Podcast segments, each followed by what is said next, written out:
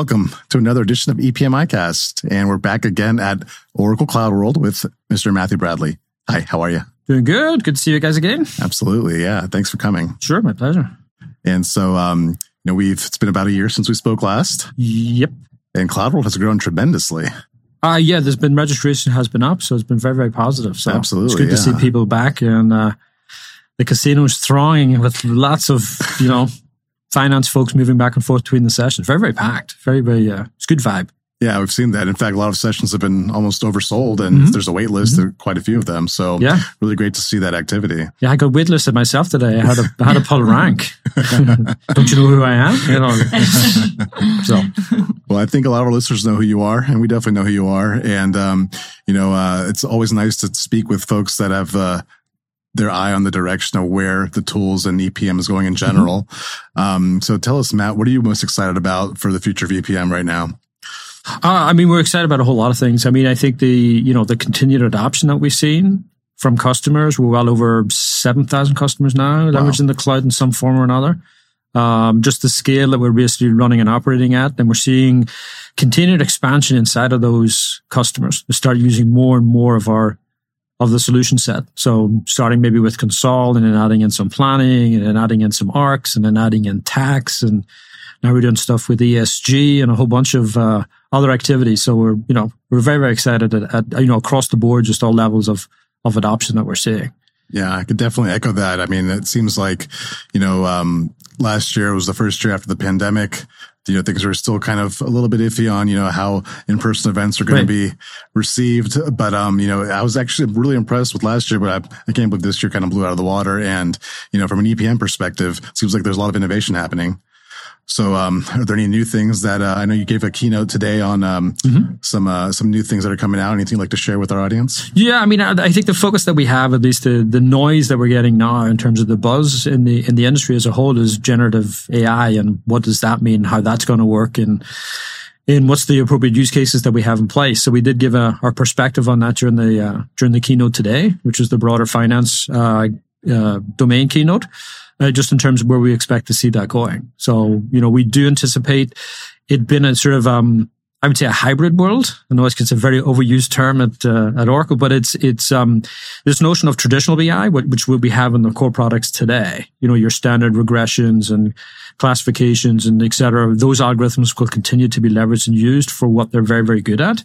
And then we basically expect to see the generative AI just open up some new use cases for us, um, especially around the more, I would say, the more qualitative nature of finance. You know, being able to generate uh, you know, a great example would be in reconciliations to generate notes that go along with the posting. Ah. Um, so you can just automate that entire process, Wow. ensuring the quality will be, you know, much, much better, et cetera, et cetera, from that. So you're not necessarily having somebody type in some meaningless, Sure. you know, whatever. You actually get it generated, uh, uh, on that behalf. So I think there's a lot of potential, a lot of excitement in terms of what we can do Yeah. with, with generative AI. So I know that there's several different types of uh, artificial intelligence, and for folks that may not know the different types, could you describe what generative AI is versus maybe you know some more numeric or picture data or whatever it might be? Yeah, so uh, typically we basically view. I mean, everybody uses different terms. So the terms we've been been sort of settled on is traditional AI, which is typically um, it's a machine learning algorithms that's used for a specific task,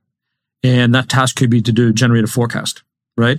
And fundamentally, it's it's much more deterministic in nature in terms of its math. We know the math, we can explain the math, and therefore people be very, very comfortable in leveraging in that fashion because it is understandable at a certain extent and we know exactly what it is. So you may change your inputs, but you've got a good idea what the outputs are going to be, you know, in terms of what that looks like and, and people more statistical in nature. statistical in nature, Okay. but and it is still got machine learning. So as you give it new inputs, it will generate new outputs, etc., and it will adjust as it goes forward without without you necessarily having to code for that. But fundamentally, it, it is um, you know they tend to be very geared for a a specific task, and it does that one task and it does it extremely well. Generative AI is much more probabilistic in nature in terms of depending on the what you train it, the data sources you give it access to, and the prompts that you then interact with Mhm. that data, it will then generate net new net new content. So that would be like a ChatGPT, for instance. It's basically ChatGPT okay. and that's kind of popularized it and made it available for everybody. Right. So, you know, ChatGPT people can do, you know, plan me a trip when I'm touring Europe and it will then spit out destinations you should go to in an itinerary and do that kind of stuff because it's been trained on all of that data sets. The challenge with generative AI is that it can generate either misinformation or distorted information. Hallucinations. Yeah. Hallucinations and all, all the sort of names that are around that particular piece that generally shows the bias of the model. And it can also then show the bias of the data sets that it's been trained upon. Mm-hmm. And so the challenge that we have in finance is that's a no-no. Right. You mm-hmm. can't create fake information, so to speak. We've got to be very, very clear on the, on the, the numbers. And that's to a certain extent why we believe that some of the numerical aspects of it will still remain within traditional AI because we know it can understand those. Sure. Where some of the more qualitative, subjective nature, you know, generating narratives, as an example, do, do belong inside the the realm that is um, that is generative AI. So then when you um, may encounter users that don't know as much about AI or, and are a little hesitant in terms of, you know, enhancing the user's experience, uh, enhancing the human experience versus right. replacing it, how do you divide that, right? How do you give them comfort that this is actually enhancing it? I mean, those were great examples, but just taking a step, step back conceptually. The goal that we see, if you take, say, you know, generative AI and some of the other use cases, it's things like, you know, it'll start off with probably areas of what we would consider, you know, problem resolution. So the ability to synthesize data across multiple data sources and generate a, a response and do that quicker and faster is something that will be, will happen first. We'll also expect to see areas of, um, generally sort of help so if you take say, your digital assistant and you up level it a bit to have a much more native interaction rather than the very structured ways that they currently work today, those things will happen more natively. Mm-hmm. So the, the ability to reduce training costs because of having just better access to the information and the ability to pull from many sources and generate that summary. Um, th- those will be some of the first earlier ones. Then I think after that, it's probably into the more text heavy, but text heavy that does not require a whole lot of analytics because um, then we can trust what has been generated and we'll get comfortable with that piece and take that mundaneness mm-hmm. out of it. And then we'll step into the much more complex arenas. And that's where you get into, you know, some of the demonstrations that we give during the, um, the keynote today. So we did a full narrative QBR. So, you know, starting off in Q2, generating the Q3 based upon that, updating all that content, generating all the text to annotate and explain what the numbers are, and then allowing the user to interact with that and further enhance the data. Uh, and further enhance the text that gets generated is is basically the vision that we expect to get to, but we'll take some steps in order to get to that point. It, we're not going to go straight to that. It, uh, much like standard or traditional AI, we, it's there's sort of a, a crawl, walk, run mm-hmm. kind of model you need to put in place. Um, you know, the challenge I would say we have right now is the expectation is that you know, I go straight to ChatGPT and, and, right. And we can do this. And so there's this, uh, you know, uh, un- unrealistic expectations in terms of, you know, how transform- transformational it will be. Mm-hmm. Um, and it won't, it won't happen immediately. You know, there's still yeah. challenges of, unfortunately, in finance, we use a vocabulary that's not the same as the general public. Mm-hmm. You know, so we have to train it on, on finance terms. You know, what is a trailing 12 month? What is year over year? What's quarter over quarter? You know, what's top down versus bottom up, you know, just right. some basic things that we need to, even simpler than that. What is an account mm-hmm. and what's a balance? Cause we're talking about, you know, financial constructs, not, you know, general constructs. And so there's a level of that that needs to be done. And then the other piece that we, we do need to be very mindful of is that we're now going to go after very confidential information mm-hmm. and really having that be secure.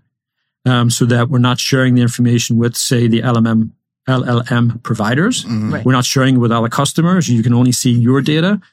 And the, the advantage of this approach is, is that when you then generate results and you know the source of the data happens to be your data, then mm-hmm. you can mm-hmm. trust that that's going to be the right uh, inference from that, as opposed to it being in the word that we use corrupted mm-hmm. by data from the general in- internet from that standpoint. So you'd be very, very careful as to what data you put in. So yeah. there is a, you know, there are steps that need to be taken in order to make sure that it gets rolled out in the in the right fashion, as opposed to it gets rolled out quick mm-hmm. and doesn't deliver the value, and then we move on to the next shiny object. Yeah. Um, and so we just need to be mindful of managing expectations with it.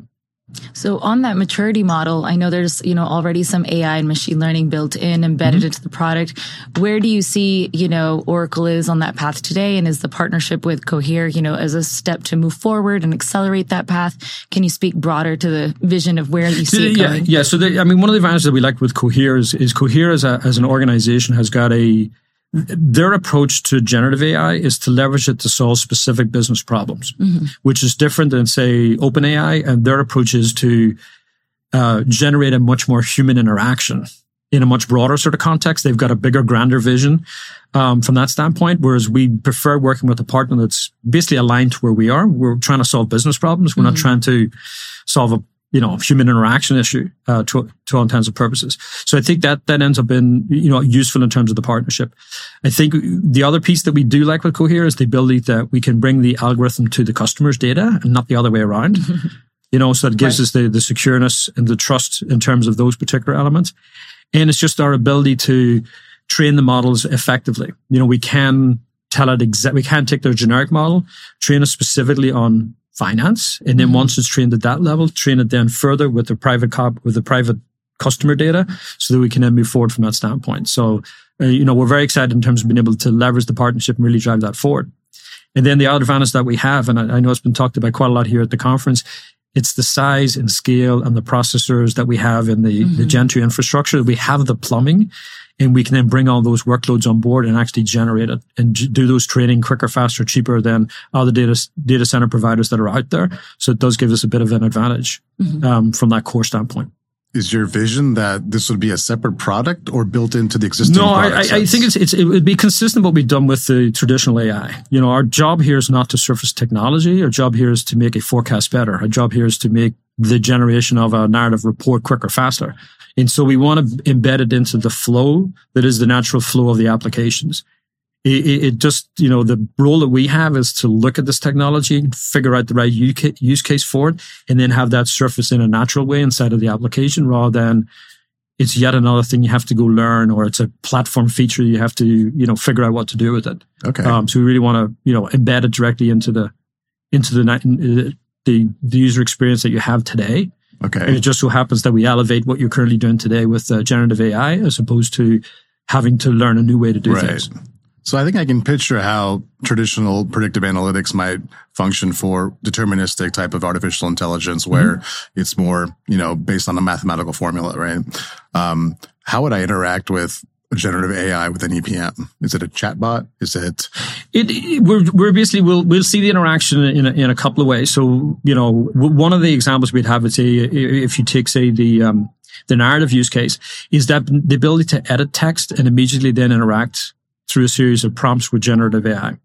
So one of the other ways that you can control the output from generative AI is to control the inputs. So if you can control the questions, you can then guide the model to generate more appropriate responses. Mm-hmm. And so we'll be doing quite a lot of work on structuring the prompts correctly, um, so that we actually get the appropriate responses coming back out of the model. Okay. Um, and so that we would expect the system, you know, literally it's when you, you click on a set of text and narrative to, to edit, it'll come up with a prompt dialogue that you can then ask conversational finance style mm-hmm. questions or I think it's what's the other one? Prompt to report mm-hmm. will be the new buzzwords that are out there that basically will enable it to generate then that appropriate text. The other piece that we wanted to be very, very mindful of is that the user is still in control. You can throw away that generated text. You can edit that generated text. You're using that fundamentally as a first draft. Right. In, in getting to the first draft quicker as opposed to starting off with a blank sheet of, blank sheet of paper.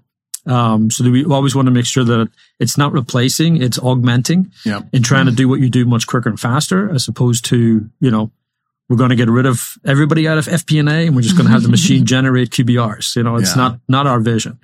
There's just way too much human judgment it's augmenting, not replacing. Yeah. yeah. Um, where are, um, what are some things that we have to look forward to in the maybe the near future? I know you said that it's a crawl, walk, run, fly approach, mm-hmm. but you know, um, will I be able to, you know, type in what are my costs of goods sold for last year and get a response back that's going to tie to my Essbase Cube, my planning application? Yeah, I mean, there, there, are two areas that we're, we're, there's a couple areas that we're looking at. One area is the ability to generate a query um, which is fairly consistent when you see a lot of the other generative AIs. Um, it, it's the ability to generate code. Mm-hmm. So you're not coding today. So the notion ends up being, it's like, well, I might as well generate SQL, or in our case, it may be uh, MDX. Yeah. So we can just leverage it and train it to do that. Train it on the specific models that we have. Here's the dimension model. Here's the structure, and then just mm-hmm. have it mm-hmm. generate the appropriate query. But do that sort of behind the scenes. So you're right. I will ask this question. We may then generate the the the query, fire that against the database, the models, and then bring that response and present that visually to to the to the end user. They may not have known that what we did was generative AI and, and behind the scenes in order to get to that response. So those are some of the areas that we're currently exploring and, and, working with in terms of what's the level of fidelity we can get, what's the level of accuracy we can get from those places that we feel very, very comfortable it is generating a query that's just as good as what the, you know, the regular developer we've actually produced. Yeah. So, I mean, my mind is just going all over the place right now. I mean, I can think of maybe adding on Alexa or Google Home or Siri. No, no, I mean, exactly. I mean, it ends up in, yeah, yeah, it doesn't necessarily have to be a type interface. It can be anything at that point in time. I mean, it's like you say, the, the progress that has been made in that voice recognition and, and those things is pretty much routine these days. You know, you can't turn on any electrical device without talking back to you, right? um, so at, at, that point in time, yeah, we do, we do see sort of interacting through those particular mechanisms. Awesome. Um, yeah. I mean, I think it's, I mean, it's an exciting time. Yeah. In terms of, because the pace of innovation that's occurring, um, especially with the generative AI models is amazing. Just how quick it's actually been able to move that forward. Do you envision a time where I can ask, and I'm maybe putting you on the spot here, but how, write me an allocation script in uh, Calc script syntax to. Uh, yeah, it's one of those you can do that today. You can go to ChatGPT right. and it knows it's because we could, it's yet. not hundred yeah. percent there yet. I think that the because the the open model today is is the uh, Gen three. The Gen four can much better. Okay, and again, it will improve over time as it knows mm-hmm. more and more of the sources. So with um, you know all of our documentation been public, searchable, public. Mm-hmm, mm-hmm. Um, the information is, is, sort of out there, and so we we had had a few f- folks just you know generate me an allocation script to do blah blah blah, and it will then spit it out. Yeah. Um, and we've used it for a little bit on, on uh, Groovy, and we've used it for a little bit on on Calc scripts, and you know it definitely is showing promise. But to your point, it, I wouldn't necessarily trust it 100% for right now, and, and partly because we haven't trained even the, that model. Right. So, you know, ChatGPT is sort of self-training sure. in terms of the mm-hmm. sources it's got. We haven't actually spent time, and we will do with Cohere in order to really fine tune that particular pace. Nice. So without it being an open model, is there a social or crowdsourcing element that it doesn't have because you're not learning from other people's prompts or queries? It's your own use case, or is that kind of the R and D job that you have, you know, in your team, right, to gather those yeah, use cases? I, I think, it, yeah, I think there's a there's a fine line, and that's mm-hmm. where we use, the, you know, it's a Cohere kind of term where they basically use we don't want to corrupt the model, right? if you know what I mean, it's like because it, it ends up being if people if you keep feeding it wrong responses, it'll then lean that way. Yeah. And, and therefore you have to be very, very mindful in terms of what data sources you pull in. Mm-hmm. Um, but we do believe that it, it, the, the model needs to not only have internal data, it's going to have to pull in external data. So as you get into the more sort of like operational style use cases that we're in conversation with some of our customers, in order to explain a miss or, you know, a golden opportunity, you need to bring in that external context. Mm-hmm. So it can be things like, Hurricane Lee came through and all the revenues for these stores in Florida dropped to the floor because nobody was shopping for a week, right? right. And being able to bring that information in and go, yep, we know and understand why that has occurred. Mm-hmm. And it may not be as dramatic at that. It could be something, you know, on a much, much smaller scale when you get down to very, very local style incidents that may occur. It's just, how do I get that information so I can explain that number and explain it at that level of detail? Um, and therefore we have to be mindful of we have to bring in external, but then you get into the which data sources do you trust, right. which is the right data sources to pull in, uh, and, and, understanding on those particular levels so that we mm-hmm. actually can get, you know, the appropriate responses coming in through. Yes. Can't get away from garbage in and garbage out, right? right. no, well, the, I mean, it's, it's, the ultimate garbage in, garbage out, right? If you feed it a bunch of garbage, you're just going to get a garbage answer much quicker and faster than what you could before, right? Yeah. And, and, and that's why, you, you know, there has to be, I think what'll end up happening, we'll have new jobs you know, I'm a data curator and I'm, this is basically my responsibility, or I'm a prompt manager and I manage the appropriate prompts that we need to put into the model. So I, I, think there will be definitely, you know, some retooling that will be needed and some shifting of, of some of those particular jobs. Uh, within right. organizations in order to really leverage and take advantage of the technology. Yeah, it's maybe not so different from a you know report developer today who has to modify a report based off different needs. yeah, I mean, it's yeah. it, you're right. I mean, it ends up in it's it's somewhat analogous to you know we used to have three GL languages where we spent a lot of time programming, and then we had four GL languages where we generated a lot of that code, you know, going back, and now we're basically in, in following a similar style of pattern. You know, right. yes, we used to do it like this, and now things will change, and and we just have to relearn that different skill set in order to take advantage. So, yeah. Yeah. But the primary motivation just fundamentally is to be able to do what you do, you know, faster, right? Get the speed and then inefficiencies, right? And then eventually as we train it, the model, it'll get better and better with new insights, right? Or no, no yeah. I mean, the notion is there to be an accuracy in that, in that yes. element too. Yeah. Yeah. Accurate yeah. insights and new Because I mean, and that's to a certain extent we, we really like the whole process of, of marrying both traditional and mm-hmm. the generative together. So, right. you know, as an example in the demo that we gave this morning, we used insights right? So IPM Insights we've had in the product for a while. Mm-hmm. It generates these sort of needle in the haystack mm-hmm. things that you should be paying attention to or, or, or not. It could be, you know, it's just not that meaningful, but at least you, you, we we have the ability to pull those in and then generate text based upon that insight. And because we know where the insights come from, we can then mm-hmm. trust that the generation is going to be appropriate, right? right? So I think there's there's nice ways to basically blend the two the mm-hmm. together that will basically give real value for for customers. Excellent. So one of the questions we'll probably get from customers is, do I have to pay more for this or is it just going to come out with my next release of EPM? No, it'll, it'll, I mean, our, our goal is to just, it'll just come out and, you know, there'll be some monthly update and it'll show up and, you know, much like we did with, um, with insights, uh, right. or, or, we did with, uh, you know, predictive planning and in those, those kind of, uh, uh, elements. It's just, we're just making the platform richer and be able to extend that back, back out through. Yeah. That's exciting. Yeah. Um, you know, we have customers that, um, that are still in that crawl to walk mm-hmm. kind of phase, right? I mean, you know, their basics, their basic needs around statutory reporting or perhaps, you know, uh, creating their, their budget book. Um, where do you recommend that they do some more research or kind of figure out like how they should adopt something like generative AI and how, well, how do you assess the readiness of an organization for something like this? Yeah, yeah, it's a good question because it, it fundamentally it will boil down to data quality. Um, data quality. You're going to have to have very, very good data quality. And there are many things that you can, well, there are many challenges even today with what we have existing in the product.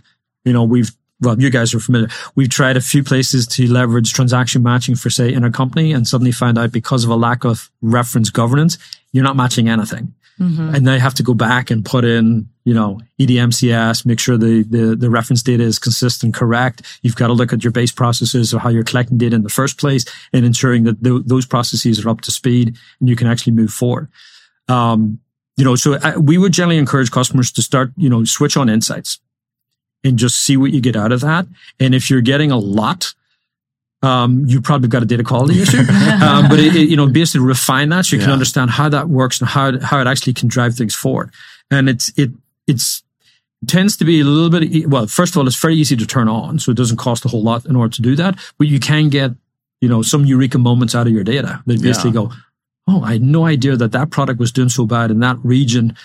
But we couldn't see it because at an aggregated level, it all looked fine but it's telling us something. And now we need, we can go and figure out, okay, what really is occurring? Mm-hmm. And is it a local one off kind of thing? Or if it is, you know, something that's a little bit more nefarious that we have to spend more time and energy really, really paying attention to. The whole goal here is to extend insights further across the rest of the tooling that we have in place. So right now it's inside of planning. We want to bring it to freeform. We want to bring it to consolidation. And, and it's going to be extremely important in the consolidation space as we see organizations move to the continuous close kind of mm-hmm. moniker. Mm-hmm. And the only way you can achieve that is to spot problems as soon as possible so you can then take action within the period in order to correct. Right. So then, you can't do it after, you know, you can't do it at the quarter end because it's already right. happened, right? Yeah. So, you know, it, it, really is trying to push that decision point further up the, you know, as soon as you can. And insights is a great way to get a, you know, that sort of early warning system, if you mm-hmm. want, mm-hmm. that things are starting to go odd. and maybe you should start, you know, and some of it can be as just data quality. Somebody posts right. the wrong thing to the wrong journal. And if we fix it, you know, it all goes back to normal and we're okay. But it's, it's really trying to, you know, find those things early. Right. So do you see then the AI capabilities bouncing between EPM and the transactional systems that are the data sources and back and forth? So ERP, right?